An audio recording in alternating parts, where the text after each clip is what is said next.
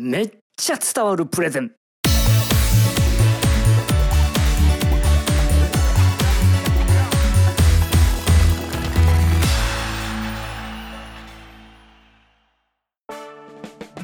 皆さんこんにちは。一般社団法人日本プレゼンテーション教育協会代表の西原です。企画自体は面白そうだけどとか便利だとは思いますけどね。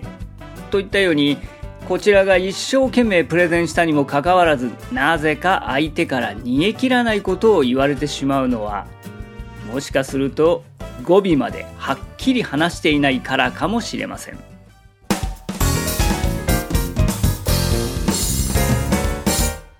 プレゼンに自信がない時はだいたい語尾が消えたりとか言い切ってなかったりします。いやー、ちょっとやっつけでやっちゃったからな。忙しかったからな。ちょっとデータ不足で自信ないんだよな。とか不安に思っている時に限って、どうもやっぱり言いよどんでしまう。と思うんですけれども、みたいな。なんかこう、はっきりしない言い方になります。ここを聞き手は聞き逃しません。なんかはっきり言わないな。どうも自信なさそうだなと。なんか不安に感じてしまって、うーんとこう煮え切らない反応が返ってくるわけです。では一体どうやれば語尾まではっきり話すことができるでしょうか語尾まではっきり話すコツその1。自信を持つ。当たり前やないかとこう鋭いツッコミが来そうなんですけれども、まあそもそもですよ。自信がないから語尾に力が入らないわけです。自信があったらはっきりとこうです。こういう効果が期待できます。みたいな風に力が入ります。一方で自信がない時というのはこう、もにょもにょもにょもにょとね、こう語尾がフェードアウトしていくわけです。やっぱりなんといっても自信を持ってプレゼンするには、事前準備と練習。これを徹底的にすることです。語尾まではっきり話すことその2。しっかり息を吸って話し出す。これまた当たり前な話やないかいとこう、ツッコミが来そうなんですけれども、やっぱり緊張しますとですね、呼吸が浅くなります。呼吸が浅くなると、最後まで息が続かず語尾が消えるというのが、結構聞いてる方にとっても自信がなさそうに聞こえてしまう典型的なパターンです。またこう、なんかこう、ぜいぜい言いながらこう、プレゼンしてますと、聞いてる方もなんだか息苦しさを感じてしまいます。で、終わってやっと、はあ、やっと終わった。えー、何の話でしたっけみたいな風になりますんでね。たかが呼吸ですけれども、侮れません。そこでどうすればいいかと言いますと、話と話の間にしっかり息を吸って話しましょう。というのがもう、これ以外のアドバイスのしようがないですね。特に最初に話し出すときは深呼吸してから話し出すことがおすすめです。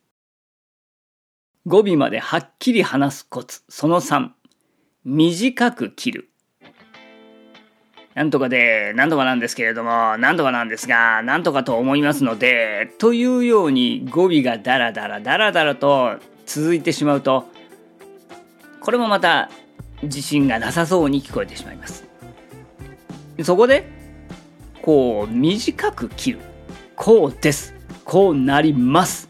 こちらのデータをご覧ください。というように一文を短く短くスパッスパッスパッとこう切って話をすると非常に自信がある。分かりやすい話し方になります。自信がないので話が続くわけですよ。やっぱりこれも話しとかなきゃいけないなとか。ああこっちの話もしとかないとなとか。不安になるからずっと話し続けるわけです。語尾がなんとかで、なんとかですのでというふうに続いてしまうと分かりにくくなります。短く、です、ますで切るようにしましょう。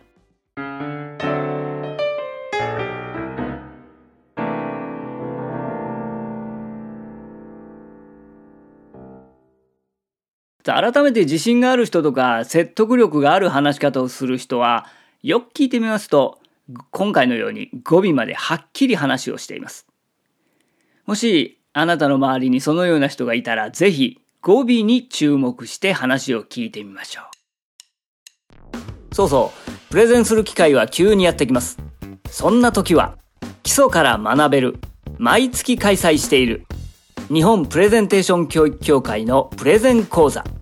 無料体験講座も開催中です。詳しくは日本プレゼンテーション教育協会ウェブサイトをご覧ください。